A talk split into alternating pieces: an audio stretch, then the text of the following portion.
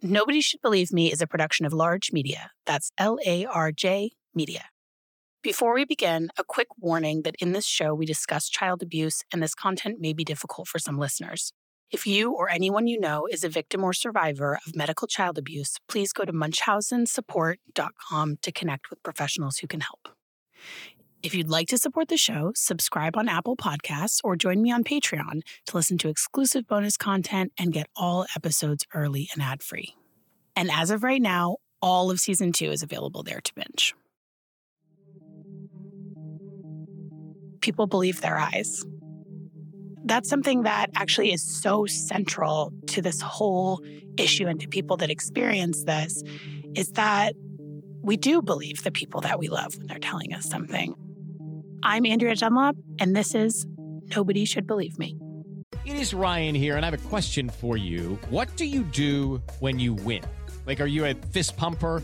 A woohooer, a hand clapper, a high fiver. I kind of like the high five, but if you want to hone in on those winning moves, check out Chumba Casino. At ChumbaCasino.com, choose from hundreds of social casino style games for your chance to redeem serious cash prizes. There are new game releases weekly, plus free daily bonuses. So don't wait. Start having the most fun ever at ChumbaCasino.com. No purchase necessary. VGW. Void were prohibited by law. See terms and conditions. 18 plus.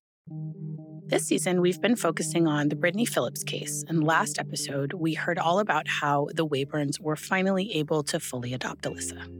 And I can say all day long that I'm so glad that I got you the second that I could, the second that I knew that you needed a mommy, I got you. The Wayburns and Alyssa are such a success story. And it's great to tell this story because I think it really gives people hope of how a case can go right. But unfortunately, their case is an outlier. Most of the cases that I have heard about and researched, the child is not permanently removed from their parent and ends up being raised by their abuser. That is, at this point, the most likely outcome. So, in this episode, I wanted to focus on one of those stories. This is a story of a friend and colleague of mine who I know through the work that I do with Munchausen Support. They are a survivor of this abuse, they are a student, and they are already really an incredible advocate on this topic. I am Jordyn Hope. I am 27 and I am a survivor of Munchausen by proxy. I am currently in school working on my bachelor's in social work. Jordan, like most survivors I've talked to, was not aware that they were a victim of this abuse until they came of age and had some distance from their parent. I first discovered that I was a victim in 2018. I was sitting in a class at the community college I was attending in St. Louis, and my professor in my psychology class happened to be talking about Munchausen's and Munchausen's by proxy. And as she talked about it, I suddenly just got flooded with memory after memory. And I took out my phone and I wrote it all down in my notes and immediately emailed my therapy team, kind of panicked because I had never heard of this. And my whole life just kind of suddenly felt like it was over. Up until that point, I thought that I was sick. I thought that I had asthma. I thought I had a severe blood disorder called neutropenia that made it so I got sick easier than others. I thought I had so many different illnesses and issues, and that I had just grown up really sick and on the verge of death my whole life. Even though up until this point in their life, Jordyn didn't have a name for what happened to them, the abuse had had a profound effect on their mental health. At that point, I was struggling pretty immensely with an eating disorder. I've struggled with an eating disorder since I was 14. And I also struggled with OCD and depression and anxiety and just a whole slew of different issues and some PTSD from other traumas. So, what was your therapy team's response when you told them this? Did they know about Munchausen by proxy? Did that sort of slot something into place for them, or were they running to sort of catch up with the whole thing as well? all of them kind of responded similarly, saying things like, well, that makes a lot of sense. And then we were able to start talking through it more. But at that point, I pretty much stopped eating. I was having some pretty severe flashbacks and things like that. And physically, just every time I would try to eat, would just start sobbing or get really sick. That kind of ended up being the focus over trying to figure any of that out, even. That must have been incredibly overwhelming. Yeah, definitely. It was a really, really scary time. And I mean, within a few weeks, I ended up back in residential treatment, which was just an interesting experience since I had just been figuring out that I had this medical trauma to suddenly be in a medical setting. It was really scary. And I just remember feeling so lost and confused. What was your relationship with your mom at the time that you made this discovery?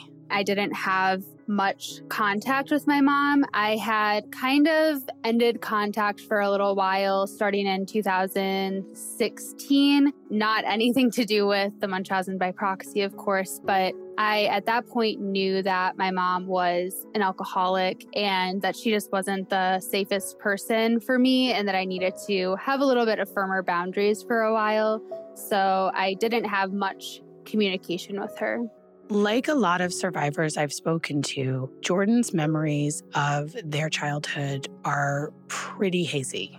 I'd say I blocked a lot of things out, slash, kind of have a lot of dissociation because of the trauma. So a lot of my life is pretty spotty, but I did get my medical records, which kind of have a lot of information in there. I was born in 1995 and I was born two and a half months premature. And starting like the time that I left the hospital, according to my mom, I stopped breathing as we drove away and we had to turn around right away because my face was turning purple and she was really scared I was dying. And so that kind of started the admits into the hospital. And I spent a lot of my life in the hospital for just various illnesses like I had said, my mom had claimed that I had something called neutropenia, which is something that affects your white blood cells. So every time I got sick, my mom would always say, like, oh, it's because of the neutropenia. That's just like what happens. And that's what she would tell doctors, even though, of course, later on when I got my medical records, multiple times it's stated in my records that I did not have cyclic neutropenia at all. I also was told by my mom my whole life that I've had severe asthma. I've been on steroids and inhalers and nebulizers since I was born for this supposed asthma. And I can remember when I was younger, I would have asthma attacks kind of often. One time in fifth grade, I ran the half mile and had a severe asthma attack where I couldn't breathe and I remember that day so vividly because I was laying in the bed at school in the nurse's office, and the nurse had called in the vice principal and the principal and the guidance counselor and they were all standing around the bed staring at me.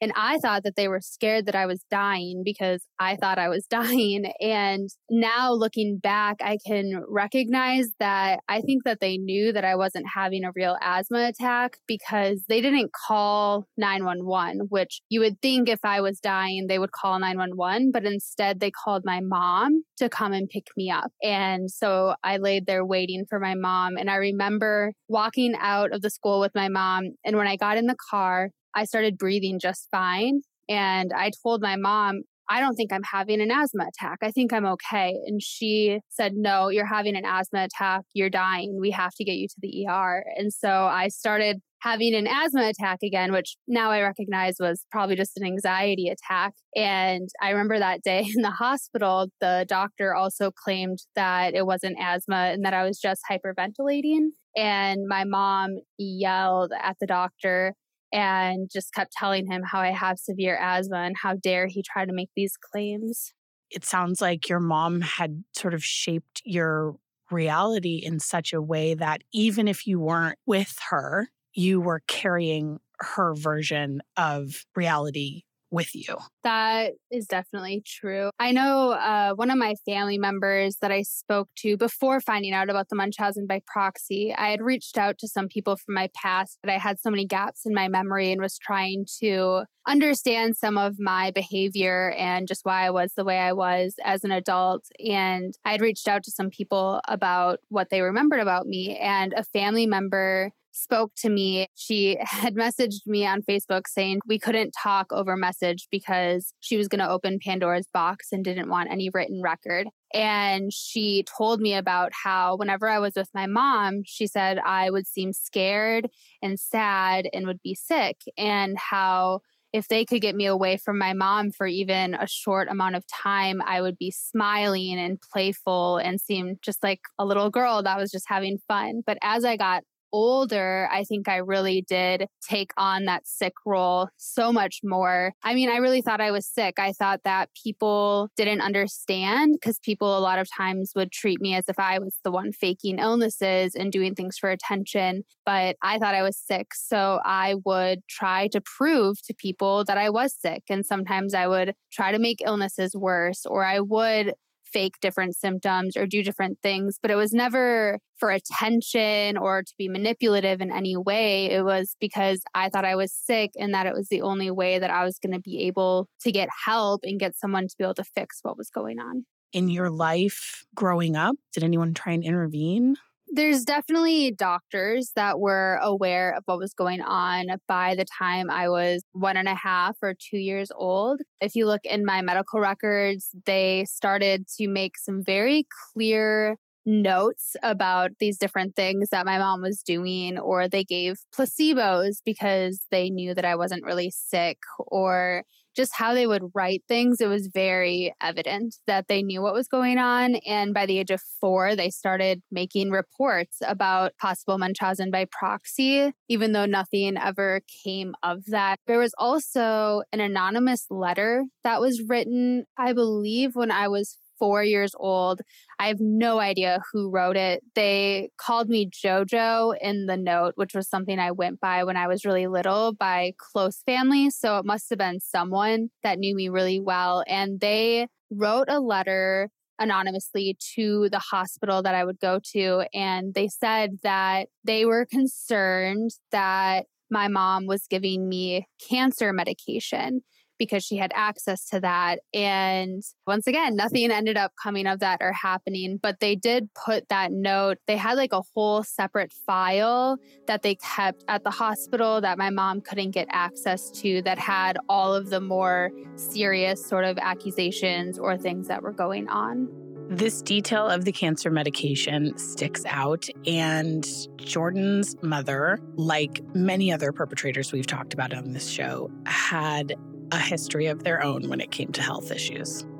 Well, my mom also has Munchausen syndrome. And since she was pretty young, she has faked different ailments and illnesses. And supposedly, according to her at least, she's had cancer at least three times that I've heard about, possibly more a lot of times we hear about mothers taking their children to a bunch of different hospitals, and that's kind of one of the hallmarks of this abuse. Were you mostly seeing the same doctors? I lived in a very small town. And so, for the most part, we did go to the same hospital. For the most part, I saw the same doctor for a lot of my childhood. And then there were some specialty doctors that I saw at like children's specifically, but it was really just those two hospitals for the most part that I went to. Were the doctors making reports to Child Protective Services? Were they making the reports to the police? You know, who were they reporting to? I get kind of confused because it seems like they made the report just like within the system.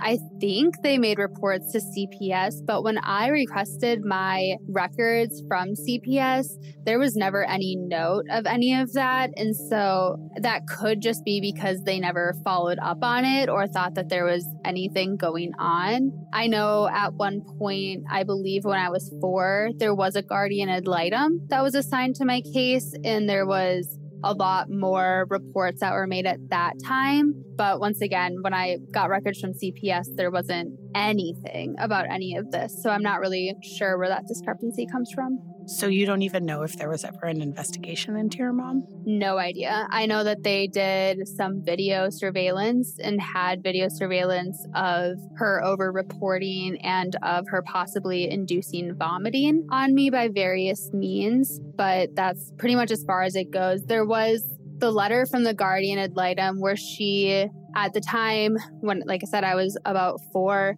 she had written that her recommendation was for me to have more time with adults other than my parents. And her hope for me was for me to develop a self identity of being a basically healthy individual, which is very interesting given the fact that at that point I supposedly had all of these really severe illnesses and ailments. With everything that you know now, what do you think was going on with that guardian ad litem or eh, really any of these adults within the system that were supposed to be protecting you? Do you think they just weren't taking it seriously? Do you think they didn't understand that it was just lack of knowledge? What do you think was happening there? I think a lot of it was lack of knowledge, lack of understanding this type of abuse. I know specifically for my pediatrician because I did confront her as an adult after finding out about everything. I know that she tried her best with the knowledge that she had of this type of abuse, but I would say even she didn't know how to work within the broken system. So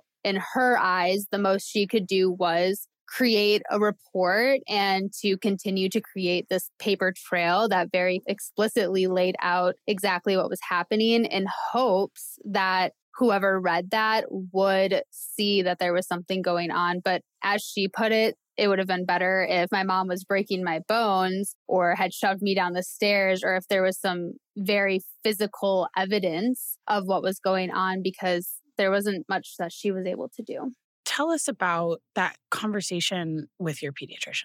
In 2018, when I was 23 years old, after I left treatment, I had read my medical records at this point while I was in treatment, and I had a lot of anger specifically towards one of the pediatricians. And so I called and I made an appointment with her and decided I was going to confront her and I was going to tell her that I was alive and well and that it was not thanks to her because in my mind, she was the one that specifically failed me and she didn't do her job. When I met with her, however, things were just very different. She was just surprised to see me. We both cried a lot during that meeting. She said she was shocked that I was alive. And more than that, she was shocked that I wasn't addicted to pills and to different medications because of all of the different meds and narcotics that I had been on since childhood. And we had a really good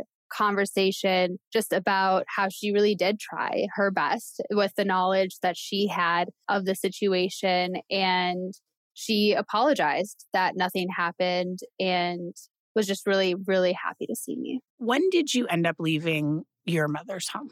That's a little bit complicated, but when I was 14, my mom's alcoholism had gotten a lot worse and it had become pretty unsafe to be in my home. The cops were there quite often and we were quite well known around town for that. And so when I was 14, I was finally taken out of the home by the cops for the alcoholism. And I was put with my dad for a little while. However, once my mom went to rehab and had this like miraculous recovery, I was placed back with her, even though on the way home, the social worker literally said to me that she knew that my mom was still drinking and there was just nothing that she could do. And so I ended up back in the home at 15, 16. And once I saw that my mom was still drinking and knew that there was really nobody that could help me, I wasn't allowed at my dad's anymore because of some other circumstances. And so I ended up homeless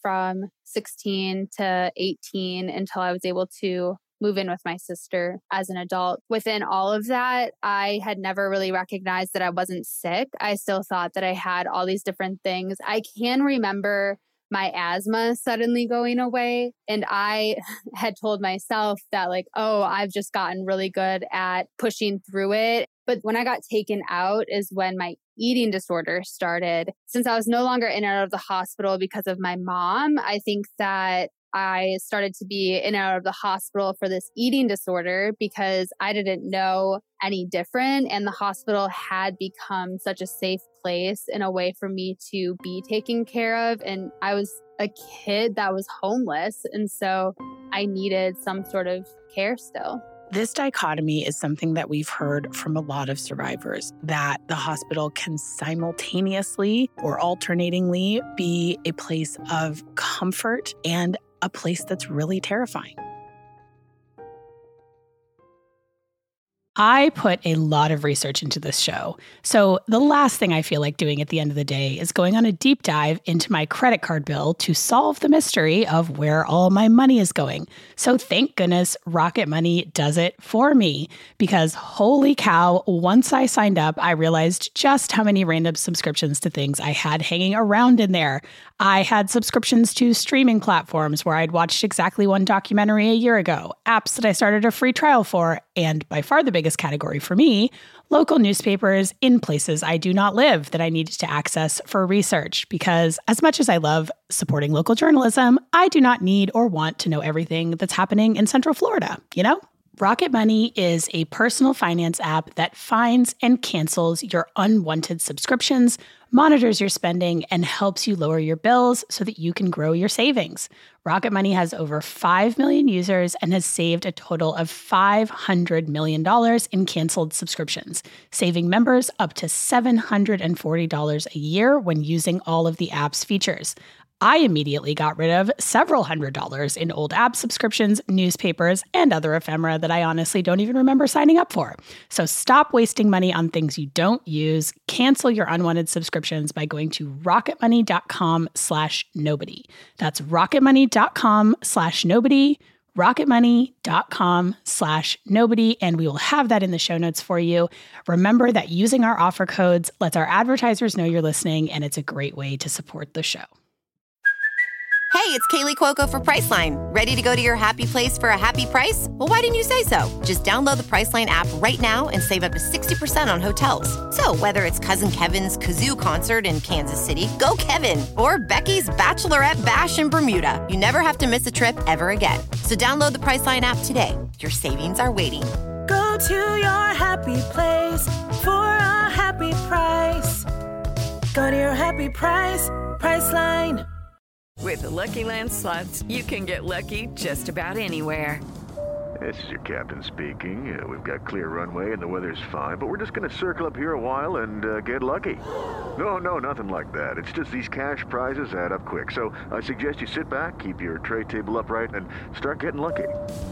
Play for free at LuckyLandSlots.com. Are you feeling lucky? No purchase necessary. Void where prohibited by law. 18 plus terms and conditions apply. See website for details. Like a lot of other offenders that we've talked about on this show, Jordyn's mother's drama was not limited to the medical sphere. And so it may not surprise you to hear that her family situation was pretty complicated. I have two half sisters. One of them I have known my whole life. We have the same mom. One of them I didn't find out about until I was 14. That is a whole complex situation. The long story short is that I had a bio dad that is not on my birth certificate. That was part of my mom's manipulation sort of stuff. And I didn't know about him until I was a lot older either. So that's why I didn't know about her. Me and her are decently close now. My sister that I share a mom with, that I grew up with, is 12 years older than me. And we were very close when I was younger and when I was growing up. We haven't had really much contact since 2016. Was there any evidence that your mom was abusive towards your sister as well?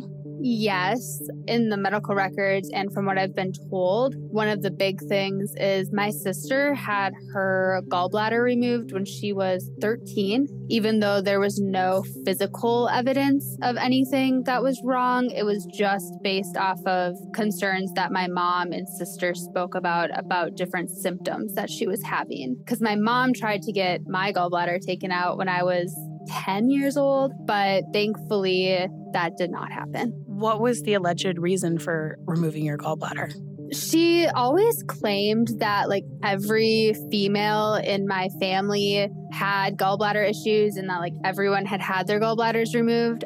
She said that because of that, like I also needed mine removed and would tell me that that's why I was having stomach aches and things like that, even though now I know that a lot of the symptoms I had as a kid were more just like trauma kind of being experienced in my body just out of curiosity, because this is something that's become such a strong part of the pattern, was there any other sort of gastrointestinal, like feeding issues when you were a baby, feeding tubes, that kind of thing? Oh, yes. I was on feeding tubes very often, especially as an infant and when I was very young. Interestingly, I learned how to induce vomiting on myself by the time I was, I believe, one and a half. There's records that talk about how if they got me to eat, I would make myself throw up or I would not eat and kind of like restrict, which is just interesting that later on I developed an eating disorder with similar type of behaviors. You actually went on television to talk about your experience. It's a show that's now off the air, but was like a major network show at the time called The Doctors. Tell us about that experience. It was 2019, and I had been really struggling once again with an eating disorder. I, I didn't have insurance. And without insurance, you can't really get help from treatment centers or anything like that. And so I used to be part of a Facebook group for survivors of Munchausen by proxy. And somebody had posted on there about someone from the doctors is wondering if anyone wants to share their experience. And I don't know, I must have been the first person to send an email and they emailed me back. I remember I had never been on a plane before. I've definitely never been to California or like really to any other states. And so I decided to take a risk and go. I remember being so scared because they needed permission essentially from my mother for me to be on the show and to be talking about her. And like I said, there had been other trauma triggers that had been going on at this time that my mom did know about. And so when she found out that I was going to be on the show, she actually thought that I was going to be talking about that. So she started begging me to come with and be there for me because she was a really big part of this other trauma and supposedly feels guilty about it. And so she wanted to right those wrongs. Your mom didn't realize like the exact thing you were going to talk about. And so this was originally something she wanted to go along with you. What did you tell her? What did you say to her? I was so scared. I ended up telling her, actually, I'm going to talk about Munchausen by proxy. And I had confronted her, and she's always claimed that none of it was true. And so when I brought it up in 2019, in regards to going on this show. She didn't really have much to say. She actually said like she understood and that I needed to do what I needed to do in order to get help. So, in her mind, I was going to be going on the show and saying these lies in order to get treatment because I was sick. And to her, that was a valid thing to do. And so she was okay with it and supported it. So I got on a plane and flew to California and I spoke about what happened. And at the time, they had asked my mom if she wanted to be a part of the show. And my mom said no, that she couldn't do that. And so that was the plan. It was just going to be me. She had given permission. And so we were going to have a conversation with my pediatrician, but that was it. However, the morning of, I got a call from the producer and she had called them and told them that I had said all these lies about her and she wanted her voice to be heard. And so she decided to be on the show and they couldn't say no since it was about her. So she Skyped in and I got to confront my mom on national television, which I was really scared to do. I didn't want her to be on the show. I love her dearly and I knew she would look really bad. Her voice, she has a lot of issues with talking because she supposedly had tongue cancer and had part of her tongue removed. And so I knew that she would just make a fool of herself. I don't want that for her. And so that was really scary, but it also was really cool to be able to not only confront her in that way, but to have all these people behind me in the audience that were validating me and clapping and the sounds and the things that they would do whenever my mom spoke was just I've never felt that validation before. When I was little, my mom was so well respected by everyone in town. And so to have people believe me and hear me and see the truth for really the first time in my life in such a big way was just so healing. I think that segment is a really good example of good media coverage on this topic and what it can accomplish. What happened after that show aired? So on the show, they always like offer people that come on the show different things. And I had straight out told them, like, hey, I really need treatment for an eating disorder and can't afford it because I don't have insurance. And they couldn't like promise me anything, but on the show, they did offer for me to go to eating disorder treatment somewhere there in California. And so I took that and I went to treatment. And that was the first time that I really found true recovery from my eating disorder. It was just a really great experience. And I think that was kind of really the beginning of me becoming healthy and just the beginning of my life. Take us through a little bit more of your healing journey between that moment and now. I think the big thing that helped me specifically when I was in treatment in 2019 after the show was one being there without being on insurance, knowing that I had three months without needing insurance and without having to worry about that being cut or having anything happen, I think it really gave me this opportunity to just fully dive into letting myself heal. The therapist I had at the time was very well versed in working with complex trauma. And so I think that was just so big. They always just showed such unconditional support. I did a lot of somatic experiencing where it really just helps you kind of get back into your body in a really safe way. And I think with the Munchausen by proxy abuse, since I was probably an infant, I had kind of learned to separate and disconnect from my body. And so, of course, I was going to struggle with eating and nourishing my body. After I left there, I did a few different trauma treatments, which I had never been in treatment specifically just for trauma. I worked specifically with a therapist that had worked with other survivors of Munchausen by proxy. And so I feel like he really knew what was going on and understood the after effects and things like that. So having that support was just so helpful.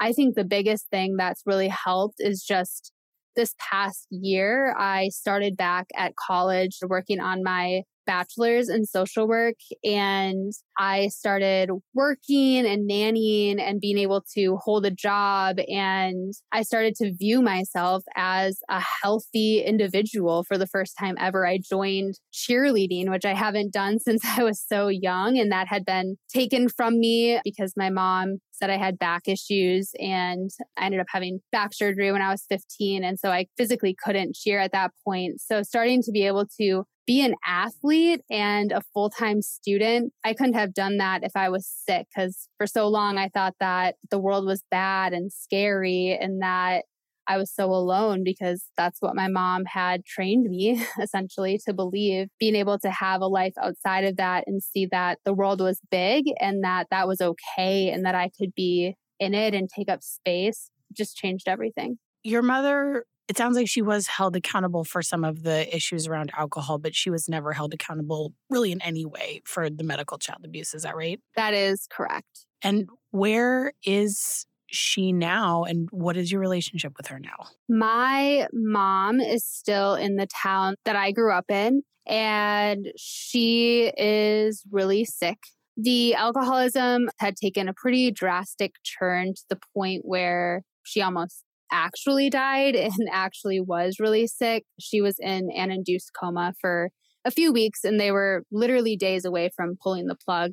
After that, she was just never the same. And so she's still just really sick now. And just not really able to really participate in life. She struggles with daily tasks like walking or showering or eating, even. She's not doing too much. I probably call and check in on her once every couple of months just to kind of see where she's at, even though there's no excuse for how she treated me or what she did. And I absolutely do not forgive her. I mean, she's never admitted it or apologized in any way. So there's nothing to forgive but I still do care about her. And I know that she really values me now and likes to hear about what's going on in my life. And so I try to still show up a little bit. I love my mom, and I'm able to do that without it being in any danger.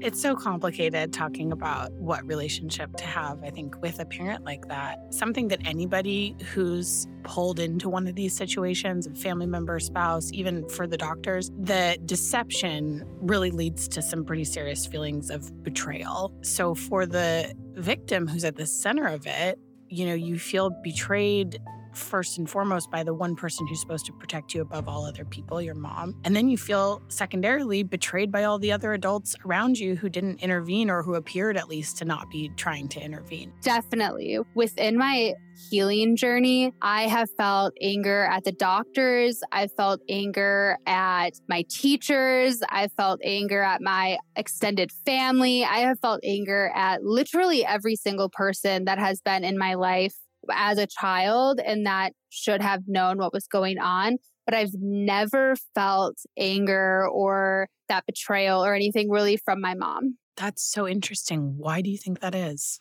I think kind of what we talked about earlier with that love that you just have for, especially just like that mother relationship that's developed. I think that that really keeps me from it. I, I know I have a strong like deep rooted fear of being angry at my mom. I still struggle with this strong belief that my mom knows everything and that I can never escape her. And so I think that there's like almost this fear that if I am angry with her, she will find out and then I'll get in trouble or something bad will happen. I think that that's one of the things that keeps me from feeling that anger. But I also think that a big part of it is I'm scared that if I feel anger towards her, that other people will think that I don't love her or that then like they won't understand that I can hold both. And I keep saying at the end of the day, I want it to be so clear how much I do love her. So I think it's just hard to let myself even think about being angry at her because I instantly go into trying to empathize and think about how, no, no, no, she had to have loved me and she's just sick and all these different things that I've been told. Your mind sort of protects you from the truth along the way when you're the abuse is this severe when the psychological abuse is this severe and i mean i wonder do you think that maybe your brain and your whole self is just not completely ready to deal with how complicated your feelings are about your mom? Most definitely. I still struggle with my mental health. And for the most part, I've gotten to a point where I'm fully living life and I feel like a young adult and am able to just be in the world as a healthy individual. But I still get really triggered really easily by if I feel like threatened. And I still go into this kind of survival place pretty fast and just instinctively. And I think that, especially because my mom is still alive, I think it feels too threatening to go there because I still, I mean, I probably cry and grieve everything that happened specifically with the Munchausen by proxy abuse. I would say at least weekly, if not daily, thinking about having to work through those deep seated fears. Just, I think it is too much still at this point and would just feel too threatening to the life that I've created. What do you want to say to fellow survivors who are out there, especially those that may be struggling with that isolation still? You know, we heard from a lot of people after the first season came out where they just, we heard it over and over again. I thought it was the only one. I think it's really important for survivors to know that they aren't alone, that their story is unique and that we all have very different things that we went through and different ways that we responded and all of that, but that we also have so many similarities as well. And I think it's also just so important to know that none of it was your fault. Even if you played along or if you still struggle with different things, it's not the same as what happened. It's not that you are just like your mother or anything like that, but it's just a trauma response at the end of the day. It's just we were programmed to behave in certain ways, some of us from infancy. So, how would we know anything different? And it really just takes time, which sucks to know what's going on and to start having awareness and to not just be able to snap out of it and move along with life. But neural pathways can learn how to refire and to react in different ways to different stimuli. And so it really just takes time for that healing. And it's possible to fully heal and to live a life as a mostly healthy, if not fully healthy individual. Wow. And, you know, I wanted to just piggyback off something that that I've heard you say and I've heard other survivors say as well about that sort of shame that that people might be feeling about having perceived themselves to have participated in this in some way that you guys have also pointed out to me that that was a survival mechanism right? That you were under your mom's control and that was what she wanted from you was to be sick and to be part of this whole trade. And so that is also what you're going to do to survive. It's not only not your fault, like you were in some way doing the right thing to survive, right? And we do know how dangerous these offenders can be. I mean, this is the most deadly form of child abuse. So, on some level, your internal self was just doing what it needed to do to survive. That's exactly right. I can think about how dissociation came in as a way to survive. Specifically, I would say dissociation and sleeping. It was more subconscious, but I knew that if I was asleep, I would be in less danger. And my mom could still use that as a thing to say, like, she's so sick because she, look, she's sleeping all the time and stuff like that. But I wasn't then, you know, being poisoned or Get, being given all these medications or anything. And as an adult, it's gotten a lot better, I would say, even in just the last year. But I used to struggle. I mean, I got diagnosed with a sleep disorder because I would just always, once I got triggered or anything like that, I would just fall asleep. And we thought I had narcolepsy at first because I would just literally have to pull over on the side of the road sometimes or things like that. And it's the dissociation and that sleeping were such survival mechanisms as a child and haven't been helpful really as an adult for the most part. But it's all that I knew, it's all that I had learned on how to survive. The effects of this abuse are profound. And I've come to believe that even though the physical effects can be deadly when you're a child, so that's not something to underplay, but the psychological after effects are so profound. And that's something that stays with someone long after they're out of the realm of physical danger. You are really adept at articulating all of this, even as you are still having a lot of struggles around it. What do you think has made you so resilient? I think about this a lot. And because I think about when I was younger and I didn't have as much awareness. I mean, honestly, I overall was very alone most of my life. I think, though, that being so alone almost forced me to be resilient through everything I've been through. I've always had so much love for other people, even though I was shown time and time again by pretty much everyone in my life that I shouldn't and that people were bad and scary and mean. I still was kind hearted and compassionate. I always knew there was something more. I knew that what was happening couldn't be the end and that there had to be more out there. And I think that combined with starting treatment at such a young age, and I think that that combination really just helped me be able to grow and learn so much more and have that ability to articulate. But I've always been a writer and I've always been creative in all of these different ways. So I think it was just as I was able to step away from the trauma, I was able to just come back to myself even more.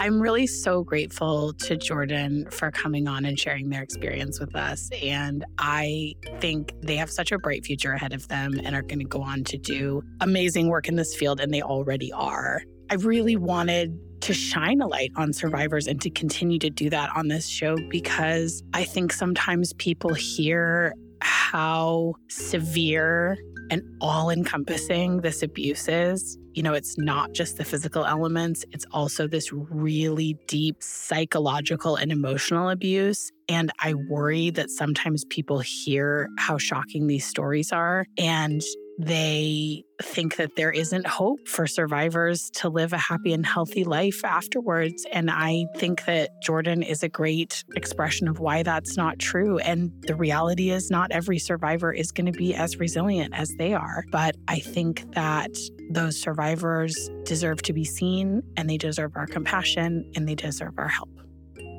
Next time on the season finale, we are going to talk to the girl who is at the center of this story, Alyssa Wayburn.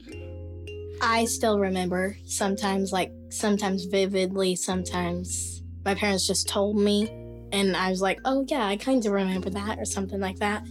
But I guess, like, sometimes I try to just push them away because some of them are just dark, I don't know, just dark memories, I guess. That's next time on Nobody Should Believe Me. Nobody Should Believe Me is produced by Larj Media. Our music is by Johnny Nicholson and Joel Shupak. Special thanks to our lead producer, Tina Knoll, and our editor, Travis Clark.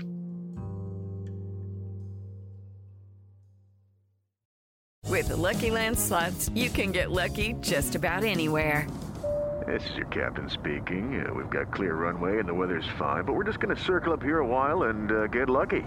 No, no, nothing like that. It's just these cash prizes add up quick. So I suggest you sit back, keep your tray table upright, and start getting lucky.